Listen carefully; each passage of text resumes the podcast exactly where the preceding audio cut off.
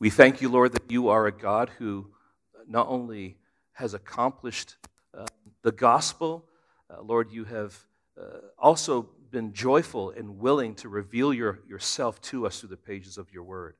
And Lord, you command us and you instruct us to study your word, to allow it to, to shape and fashion us to become more and more like your Son, Jesus Christ. And so this morning, as we, as we pause, we place ourselves, Lord, under uh, your truth, we ask that you would have freedom to do what you need to do uh, to shape us and to fashion us according to um, your Son, Jesus Christ. And so, Lord, would you do that? Would you allow me to be your messenger, uh, Lord, to faithfully proclaim your truth and that your will will be done this morning. In your precious holy name, amen. Thank you. You may be seated.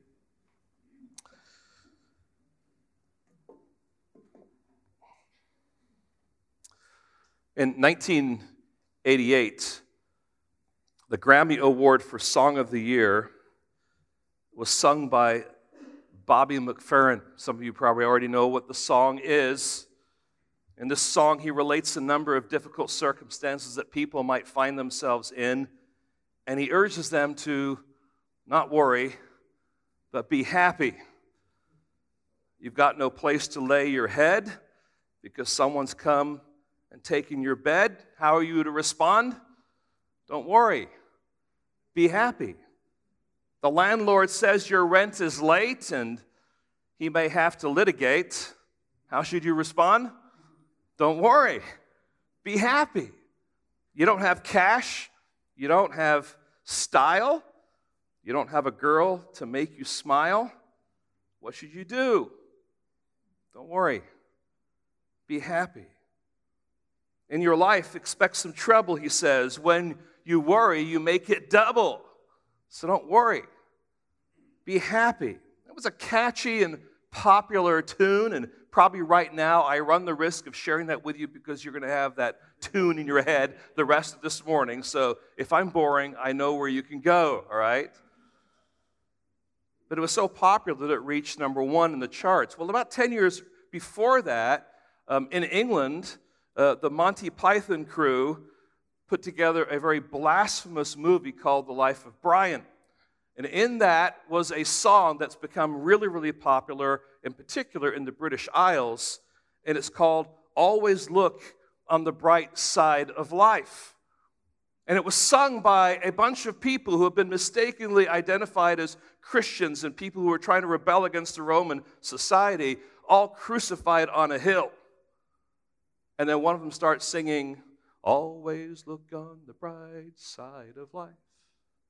It was a direct mockery of Christianity and was poking fun at this perceived attitude that Christians always go around, you know, kind of smiling and happy and joyful, especially when they are facing difficulty.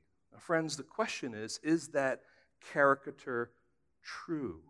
Does it really describe how Christians face times of trial and difficulty? Is that what God calls us to? Does He want us to simply grin and bear through our circumstances, no matter how difficult they are?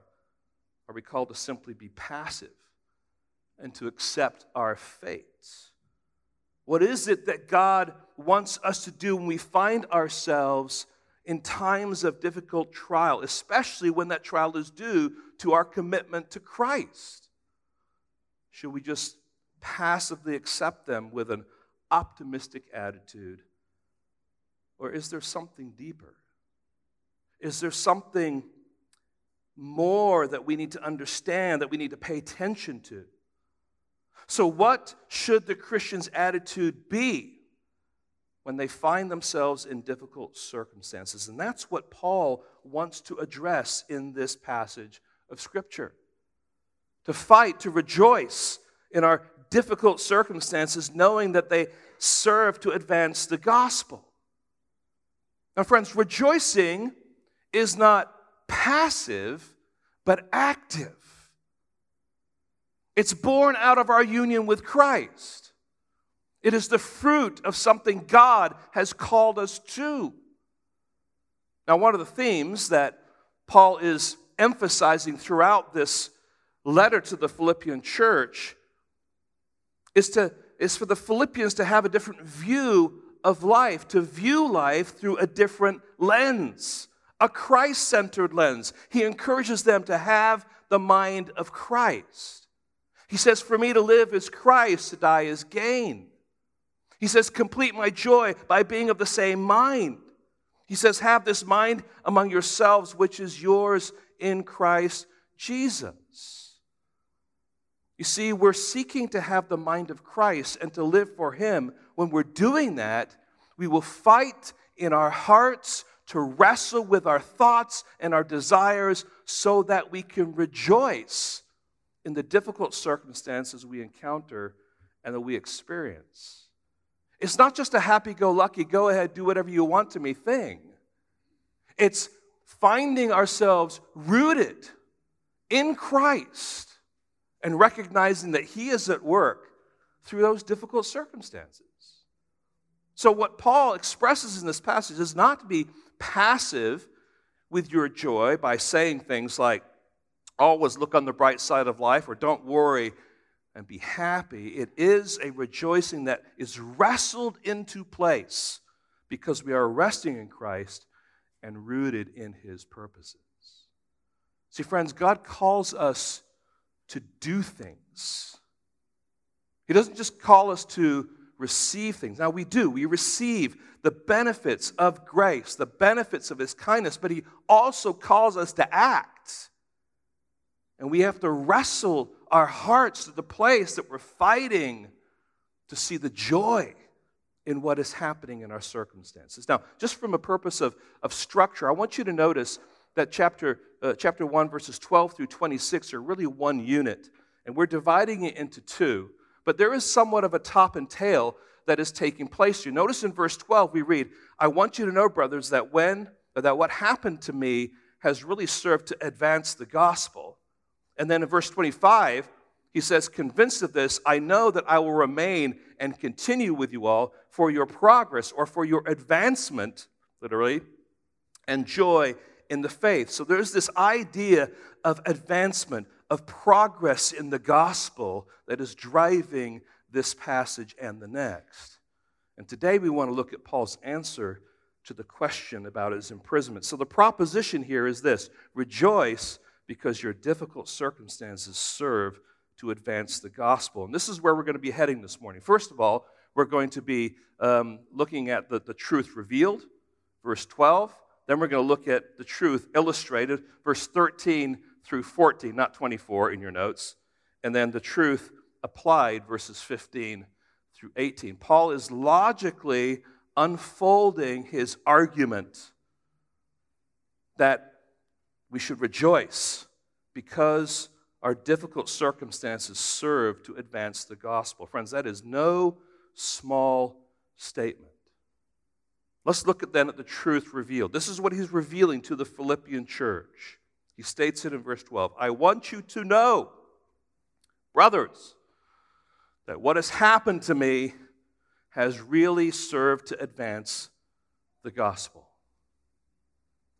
So, what we have here as a backdrop to this verse is the Philippian question. This is a church, friends, that is very personal to the Apostle Paul. He came and preached the gospel. The church was established under his care.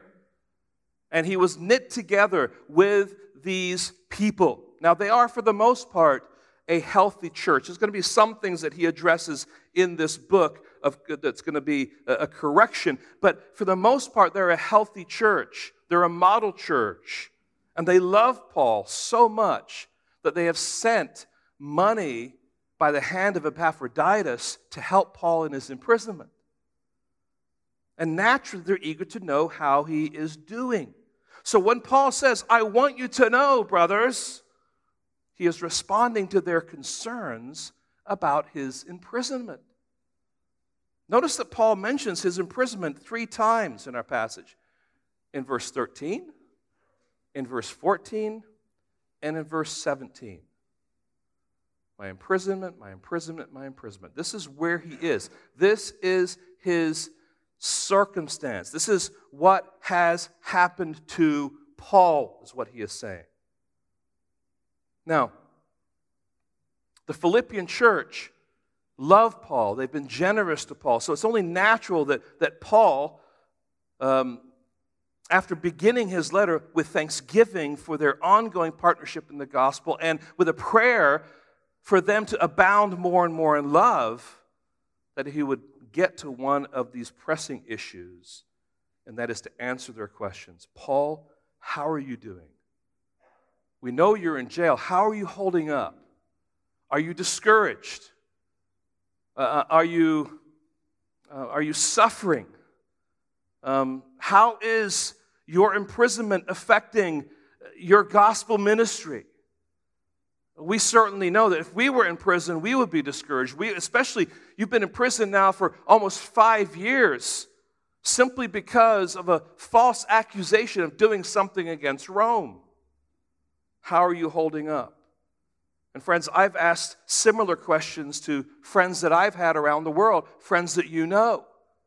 A number of years back, if you remember, Bolivia was going through some upheaval with their leadership. There were riots taking place in the streets in Santa Cruz where our friends live. And I picked up the phone and I called Matias and I, I want to know how the Mojica family is doing. I want to know how the people of the church are doing. And Matias' response is, Oh, you know what? We're safe and people are doing okay, but what's great is that we have a greater opportunity to share the gospel in these circumstances.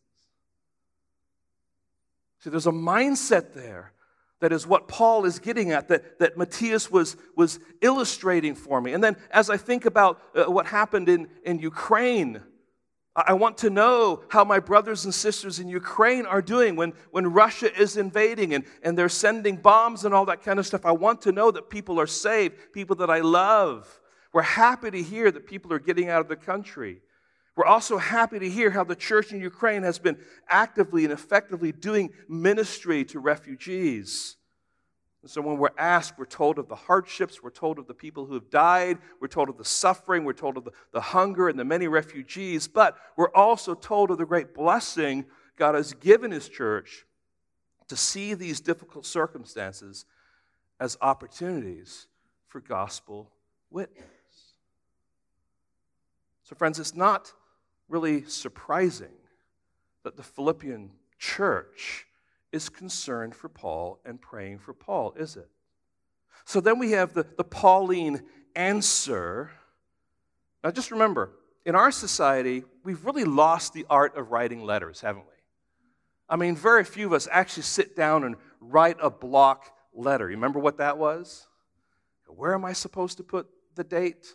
And where does the where does the address go? And we've, we've lost that art. Why? Because we are an email and a text society now. But back in Paul's day, when you wrote a letter, there was typically a, a, certain structure to it. You began with the greeting, you, you began with the thanksgiving, you began by, by communicating what we heard last week a, a prayer of, of, of, of, for, for their love, that it would abound. And then you get to the place of answering the question, How are you doing? Just imagine a freshman college student writing to his mother after a week of being away, and he says, Mom, I just want you to know that I'm doing well. I'm making friends, I'm working hard on my studies, I'm staying out of trouble, I've done laundry, I've cleaned behind my ears, I'm brushing my teeth. Everything is going okay. Now I can tell you what's happening at the university. But mom is more interested in that. And that's what Paul is addressing here. There's this question that he, he's answering because the Philippian church cares about him. And so there's something he says, I want you to know, and it may come as a surprise to you. And here's what it is my circumstances. In other words, what has happened to me, my imprisonment, has really served to advance the gospel. Now, friends, that's no small statement. That's actually a shocking statement. The word really can be better translated rather. In other words, Paul is saying, it may surprise you to hear this, but I want you to know that my circumstances, rather than hindering the gospel ministry, have served to advance gospel ministry. You see what Paul is doing here? He is rocking the Philippians' view of the world. As one commentator says, Paul is dropping a theological bomb on them. He's confronting their man centered attitude toward his difficult circumstances.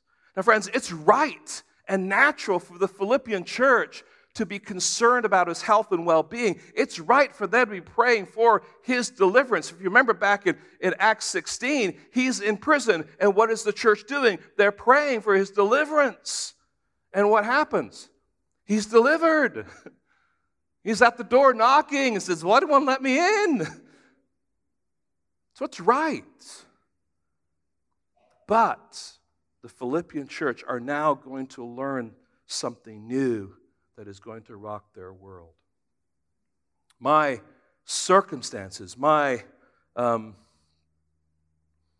my imprisonment is now serving to advance the gospel. Now, the word translated advance here is a military metaphor of an army on the march, cutting its way through the enemy toward victory. And the people of Philippi they would understand this metaphor because the, the city is named after a very famous Greek leader, Philip of Macedonia. And he developed this tactic of, of, of this thing called a shield wall. Now, we typically think of a shield wall as something that happens in the Viking culture. But he developed the shield wall strategy where the shields would come together and it would be like a tank coming at you. And so he conquered much of the Greek territory, and it was his famous son, Alexander the Great, that took that military technology and expanded the borders of Greece. From Greece in the west all the way over to India in the east. So there's this, this picture here that Paul is using to help them understand that my imprisonment is advancing like a, like a, a military campaign the gospel even in these circumstances.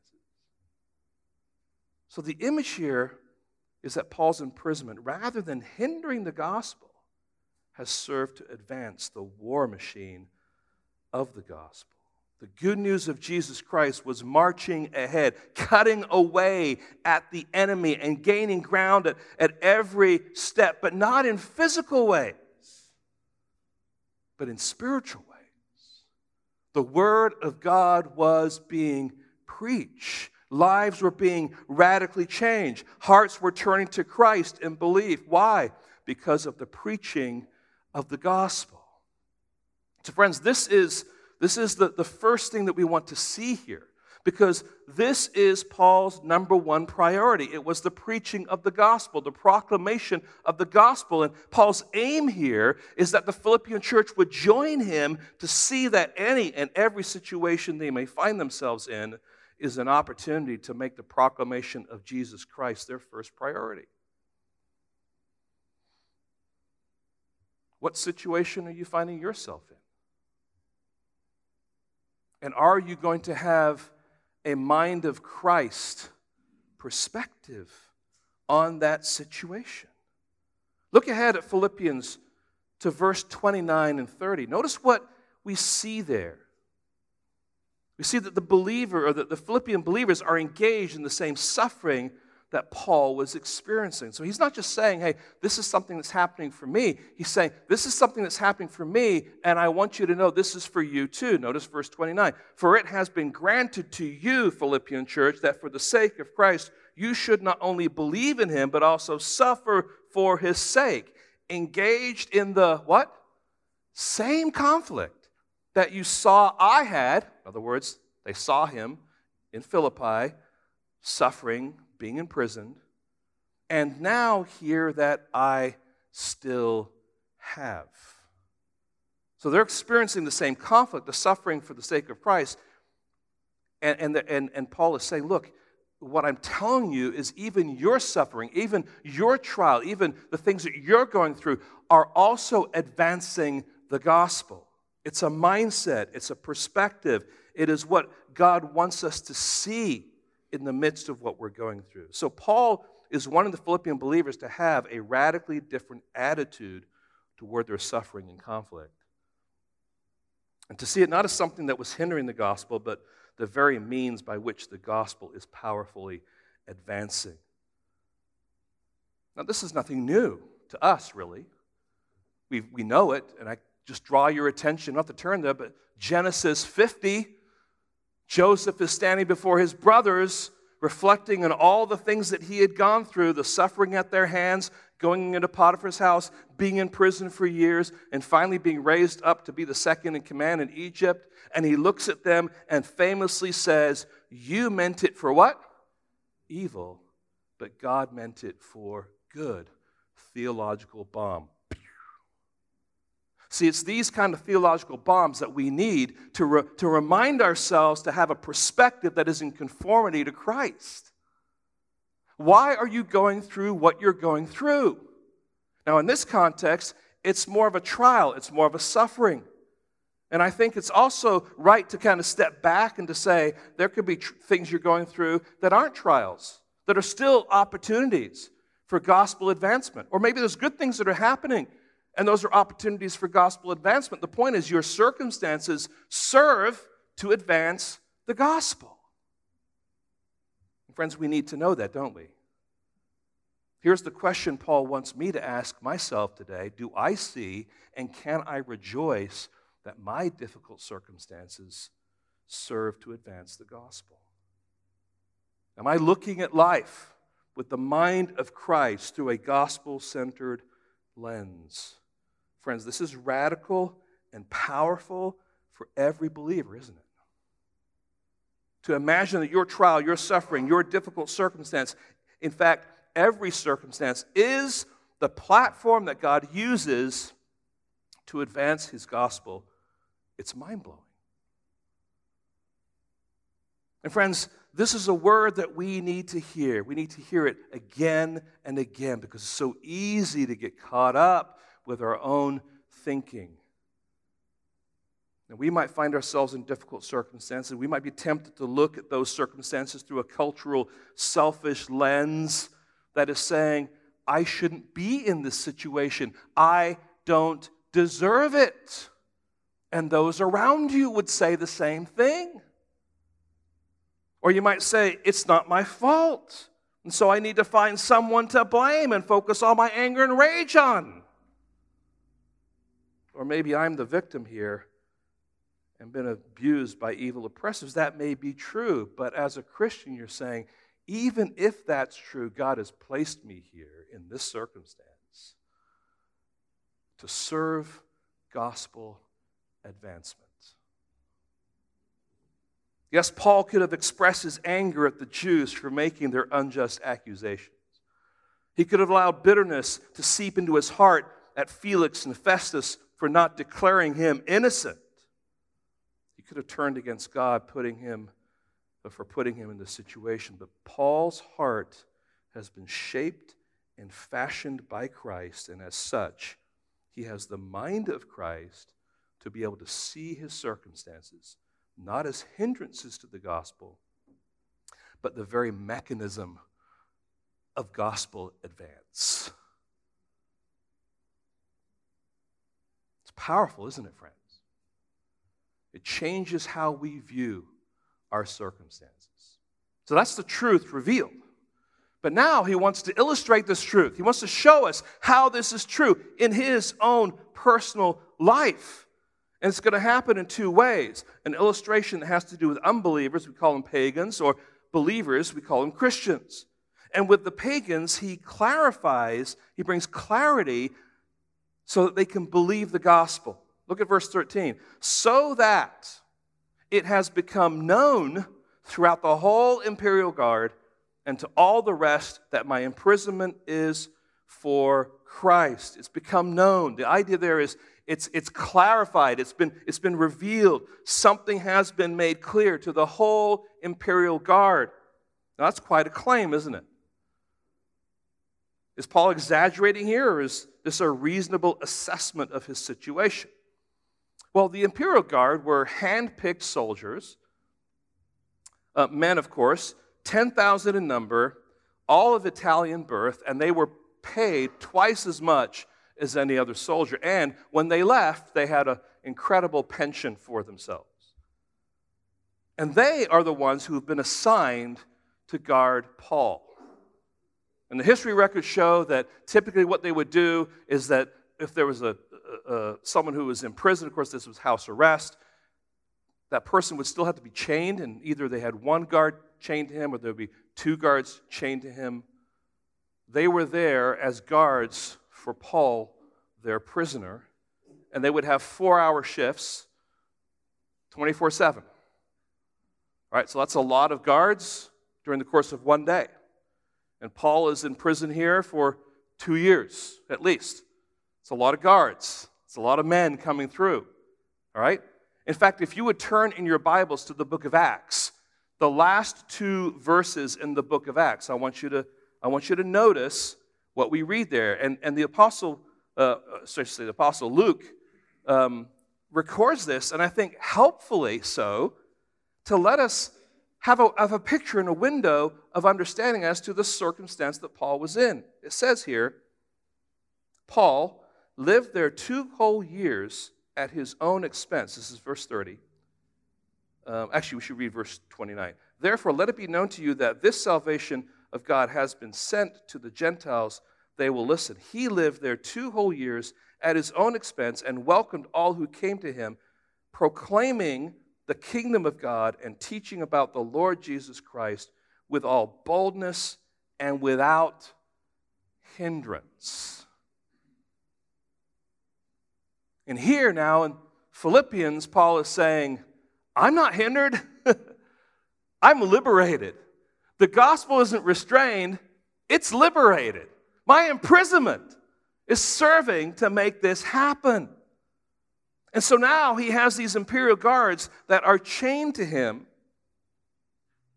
And so it's no small wonder that they were listening to all the conversations that he was having with people that were coming and going, that were helping kind of establish the church. While Paul was in prison, he's writing letters, he's sending people here, there. There's people coming, and he's teaching them, he's training them. All the while, chained to his arms or his legs are two imperial guards every four hours.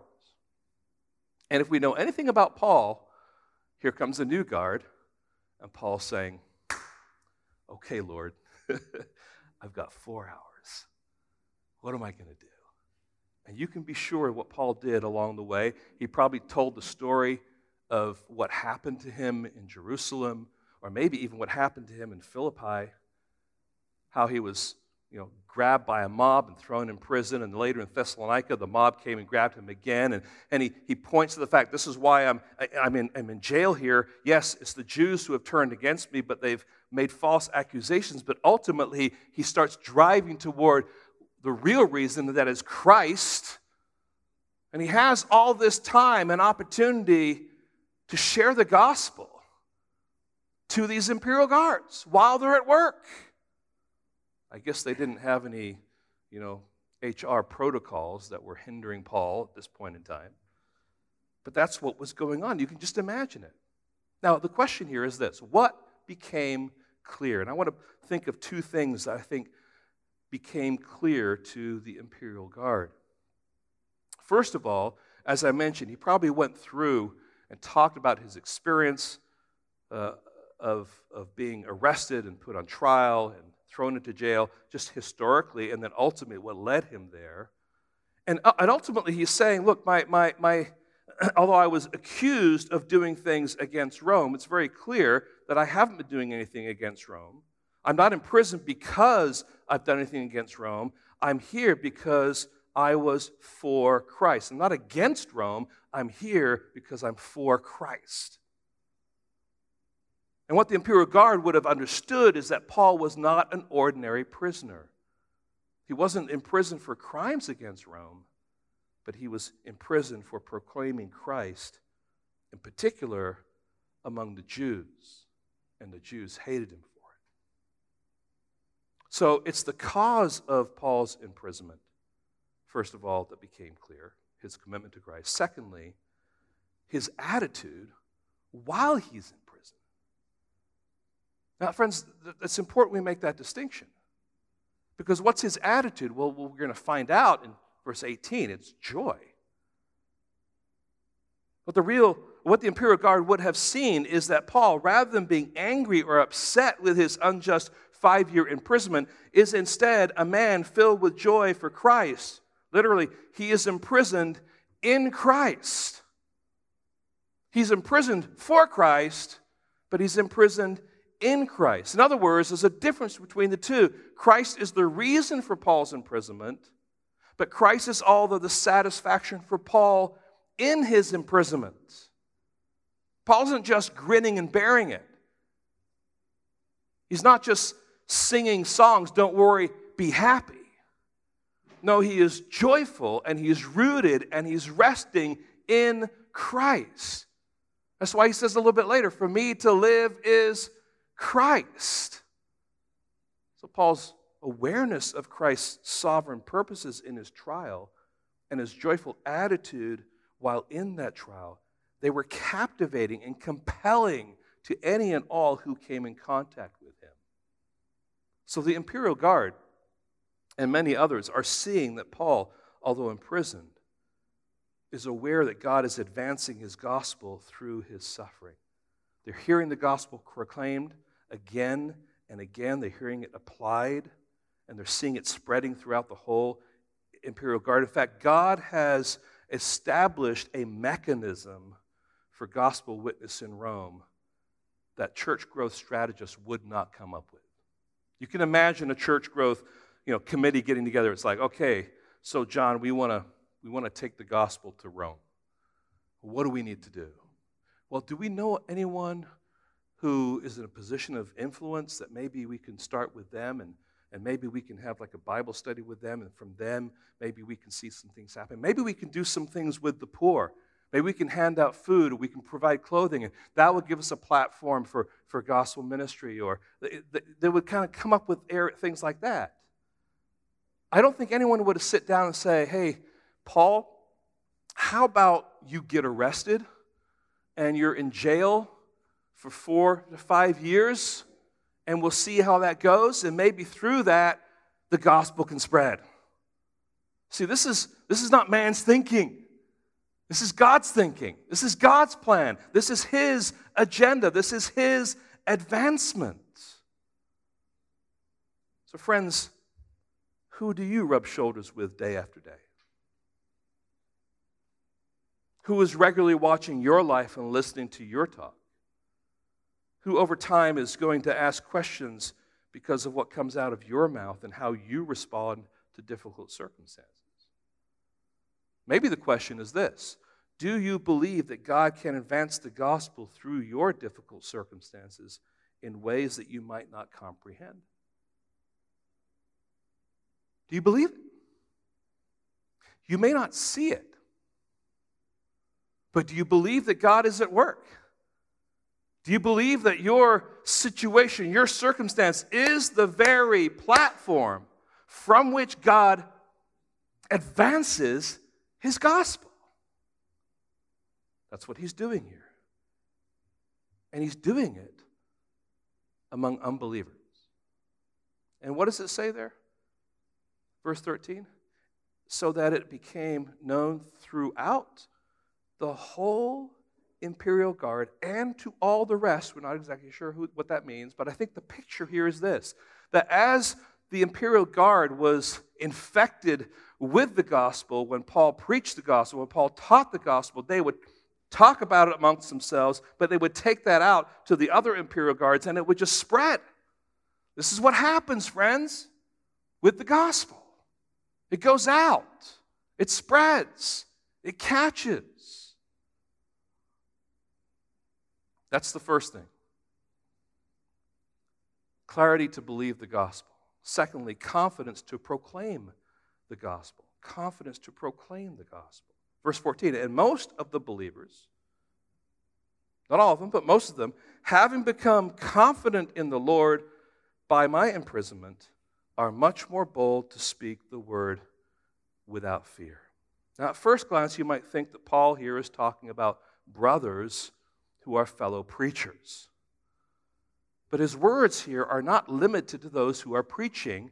This is a statement about individual Christians. These are brothers. These are individuals now who are, have confidence to be more bold. So, all over Rome, Christians are now beginning to speak openly and boldly about Jesus. Why?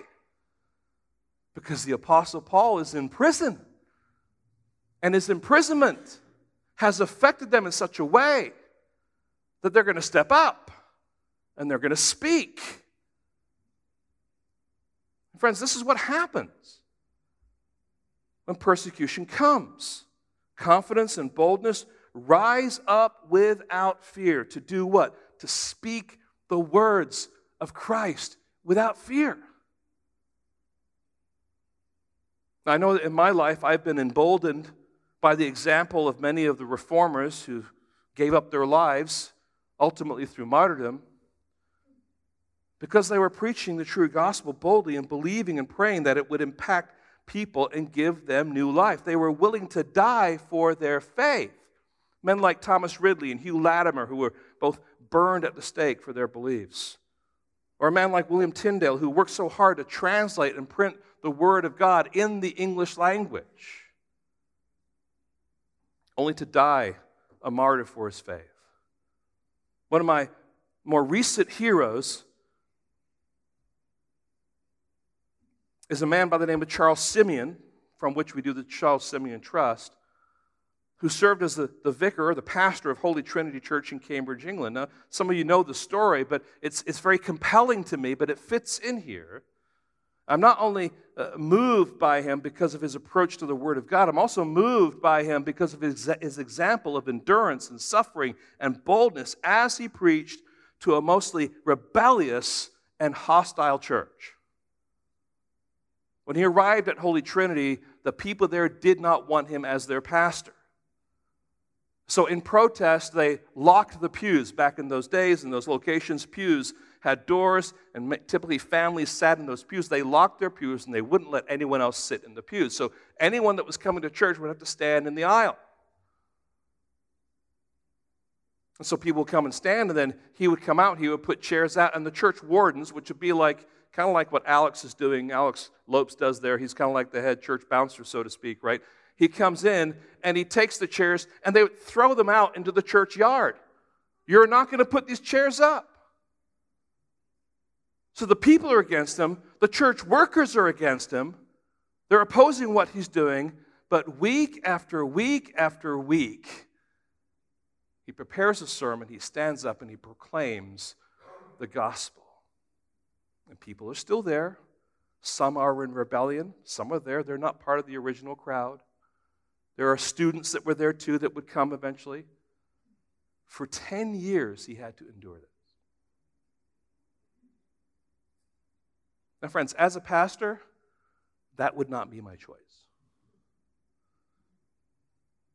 But his example stirs me up to say, I am willing to face hardship and I'm going willing to endure opposition. I'm willing to, to proclaim the gospel faithfully and passionately. His persecution stimulates me to want to be a better pastor.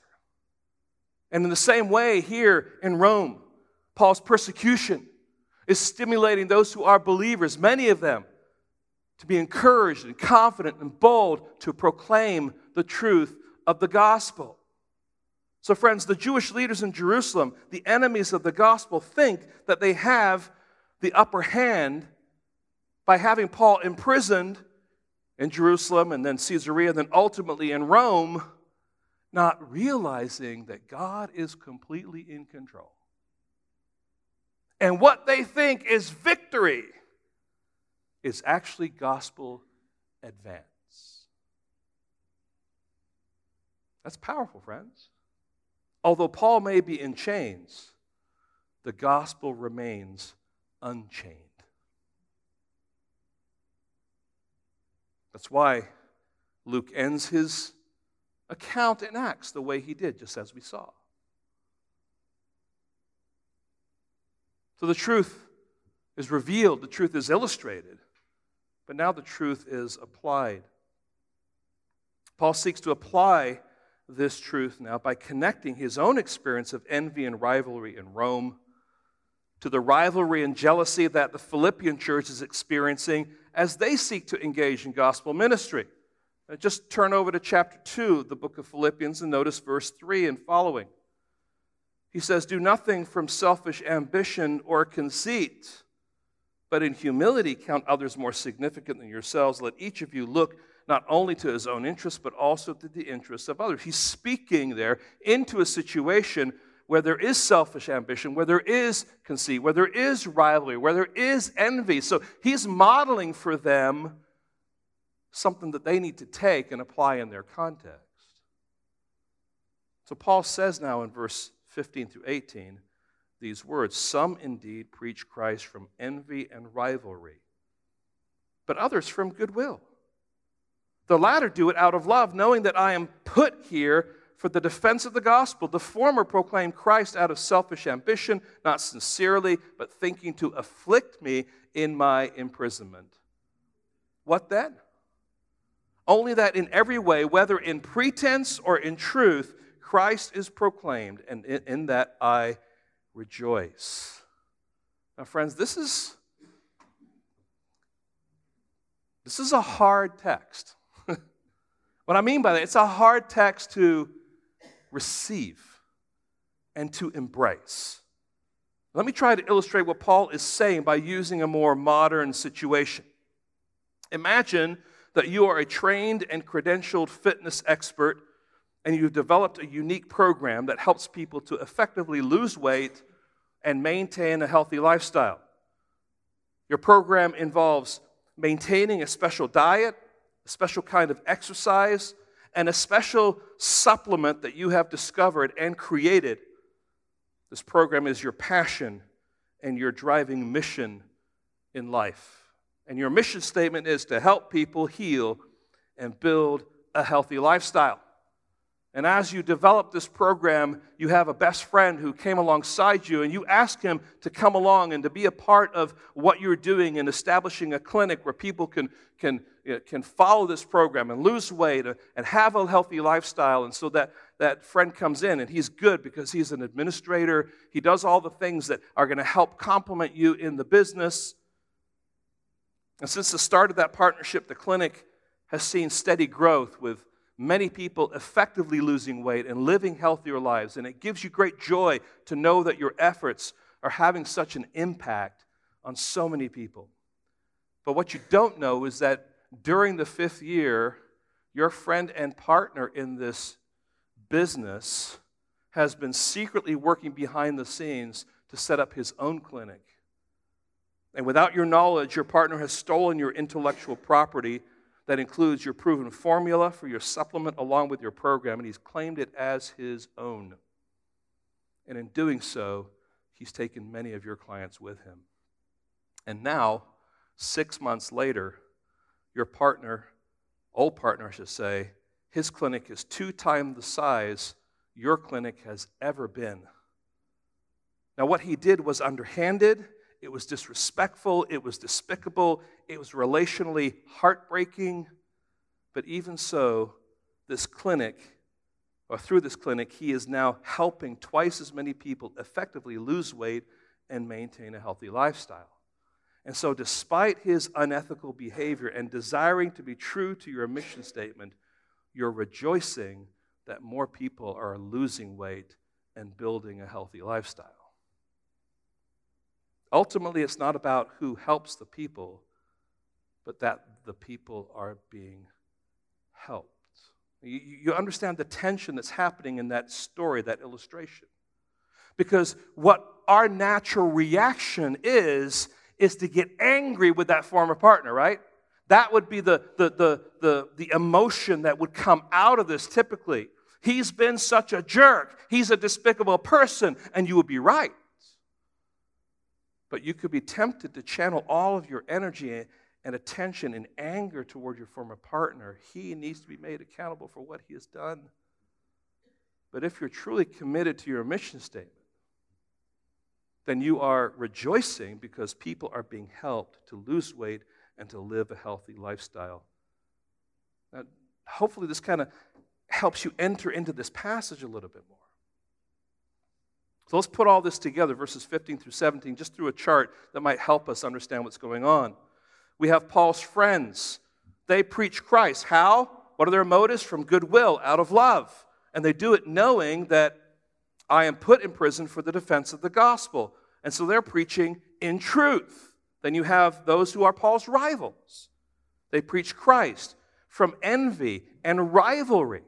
Rivalry speaks of wanting to prevent a rival getting something. I don't want you to have that. I don't want you to have that blessing. I don't want you to have that growth, right? Envy speaks of wanting to get that something for yourself. I want to have that. I want to have that growth.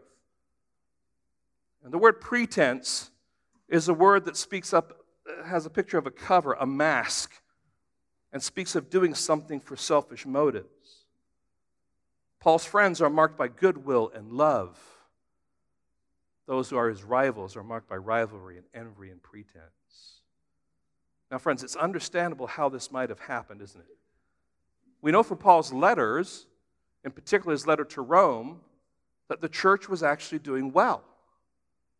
And so I'm sure that there's a pastor in Rome who is thinking to himself, you know, I don't know why Paul had to go to Jerusalem. That was really a dumb move on his part. He should have known better. He knew that the Jews would rise up against him. And, and when he was arrested before Felix and Festus, all he needed to do was to let them know that he wasn't there to cause trouble and he would have been released. But no, Paul didn't do that. He's such a hothead. And now he's in Rome and he's drawing unnecessary attention to the Christians in the city. He doesn't see how his imprisonment is hindering the spread of the gospel. Or maybe another pastor is thinking, I really appreciated the fact that Paul has been used by God to take the gospel to so many places. It's been incredible. But doesn't he see that his time is up? Doesn't he know that there are good and faithful pastors already in Rome? Why did he have to come here and interfere with what the church is already doing in this region? It's rather selfish of him, don't you think? See, these, these, are, these are things that, that, that people think because Paul now, with all his gifts, with all, I want to say, his celebrity status, comes into Rome. And his presence stirs up feelings of envy and rivalry. And these may not be things that have been said, these may just be things that are in the heart of these pastors.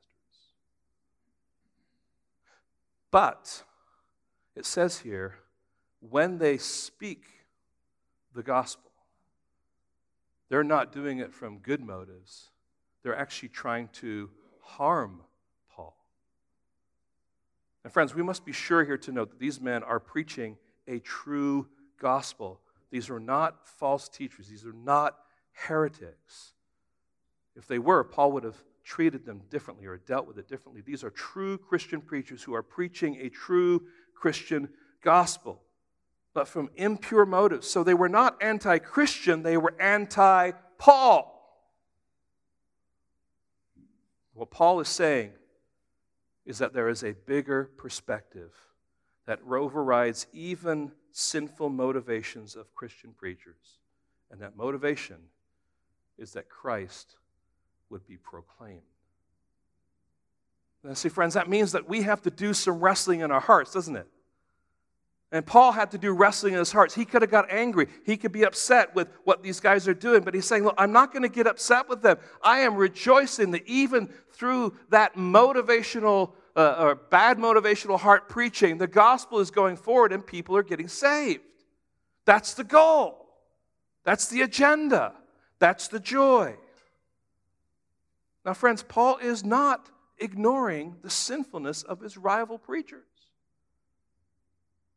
He's identifying them, isn't he? He's saying it's rivalry, it's envy, it's pretense.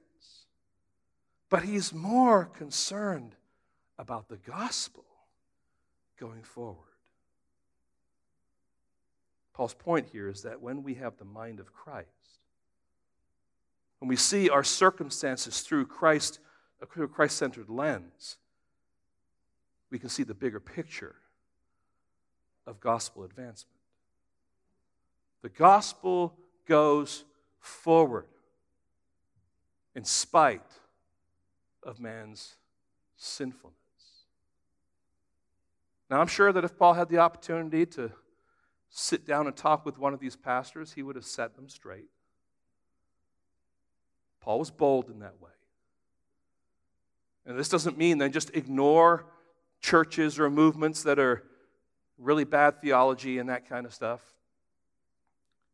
But it does mean rejoice. If even through that bad theology or that bad, uh, that bad circumstance or that bad movement, if the gospel is being preached, that people are getting saved, rejoice in that. But that doesn't legitimize the individual as being okay. It means that you're saying God is at work in spite of man's sinfulness. I want to bring things t- together here with some concluding thoughts. I have three of them.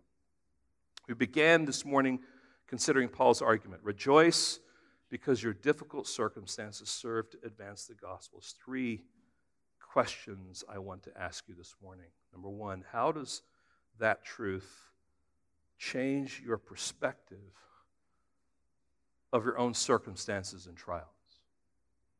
With this in mind, we can see that our hospital bed is a pulpit and that the hospital is our mission field. We can see that our cubicle at work is a pulpit, and the company we work in is our mission field. We can see that our student desk at school is a pulpit, and our school is our mission field. We can see that our house or apartment is a pulpit, and our neighborhood is our mission field. We can see that our prison cell is a pulpit, and the prison is our mission field.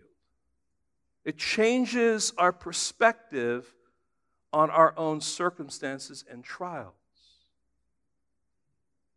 I know a man who sat under my ministry at the Master's College whose past life caught up with him. And he was arrested and tried and sentenced to many years in prison. But having come to faith in Christ, as difficult as it was to enter into the prison, he determined that he would be a light for the gospel among the prisoners and the guards that he would encounter. And every few months, I'll get a note from him, a card. He's been faithful to remember, and he shares sometimes a little bit of the things that he's been able to do and the Bible studies he's involved in. And I remember early on, he was in solitary confinement. And he just shared with me that he had opportunity to share the gospel with his guard and, and things like that. It's just his perspective was mind of Christ, gospel centered. I'm in this situation. I deserve to be here because I did commit the crime. It was before Christ, but now I'm one of his children. This now is going to be my pulpit, and this prison is now going to be my mission field. Question number two How does this change your perspective of man's opposition to Christianity? Although man may shake his fist at God by taking it out on the followers of Christ, our sovereign God is always at work for gospel advancement. And be certain of it and keep living out your life for Christ, even when there is great opposition. You know, we can be so overwhelmed by what man is doing that we lose our perspective that God is actually still at work, even when enemies are out to stamp out the movement of the gospel. Gospel advance will always take place because God is the one who is making it happen. Number three, how does this change your perspective on the power and advance of the gospel. It's easy to be discouraged, especially when you don't see progress in your efforts to evangelize. But in this text, Paul reveals to every Christian that they are a part of a mighty spiritual army that is marching forward, cutting into enemy territory with the good news of the gospel of Jesus Christ. Do you see yourself that way? I think sometimes we see ourselves as kind of like on the side, this kind of, well, we're kind of scared and afraid of what's going to happen, and oh, we're the church, we're small, all these people are out there and they're all against us. He's saying, no, the gospel is advancing. It may not be a physical advancement initially. There's a spiritual advance that's taking place. And if you're a child of God, you're a part of that army. You're a part of that machine. You're a part of the, the people that God works through to advance that gospel, even in your difficult circumstances, friends. It's a wonderful thing to be reminded of what you're a part of. So Paul is saying, rejoice. That doesn't mean, oh, just, you know, hmm, don't worry, be happy. It means root yourself in Christ because he is at work have yourself the mind of Christ to see what he's doing. And that's why Paul appeals to the Philippian believers only a few verses later. Look, if you would, at verse 28, sorry, 27 and 28 of our uh, of chapter 1. Here's what he says Only let your manner of life be worthy of the gospel of Christ, so that whether I come and see you or am absent, I may hear of you that you are standing firm, military term, in one spirit, with one mind, striving side by side, shield wall, advancement, movement taking place for the faith of the gospel, and not frightened in anything by your opponents. I will advance the gospel, the Lord says. Paul's trying to drill that home to the Philippian church. And he's trying to drill that home to us, friends. Your circumstances are the platform that God uses for gospel advance. Embrace it. Be thankful for it. Rejoice in it. Let it fuel your responses in your life, in your service for Him and be in awe of what God is actually doing in what appears to be an end of the road situation. God is at work accomplishing his purposes. Lord, thank you for your, your kindness to us. Thank you, Lord, for Paul's transparent heart to reveal to us his circumstance of imprisonment and to challenge us, Lord, with our mindset as we look at our circumstances. Lord, we can be so caught up with many things in this world, and we, we, we are because we're trying to be responsible with life. And yet, you want us to have the same heartbeat that Paul had to be concerned about the proclamation of the gospel, to bring that in in every situation. How is this serving to advance the gospel? Lord, we need to be asking ourselves that question. Give us wisdom and discernment, Lord, as, a, as individuals. Give us wisdom and discernment as a church to unite together in this incredible gospel war machine to see your gospel advance. Lord, we commit ourselves to you. Give us wisdom now in your name.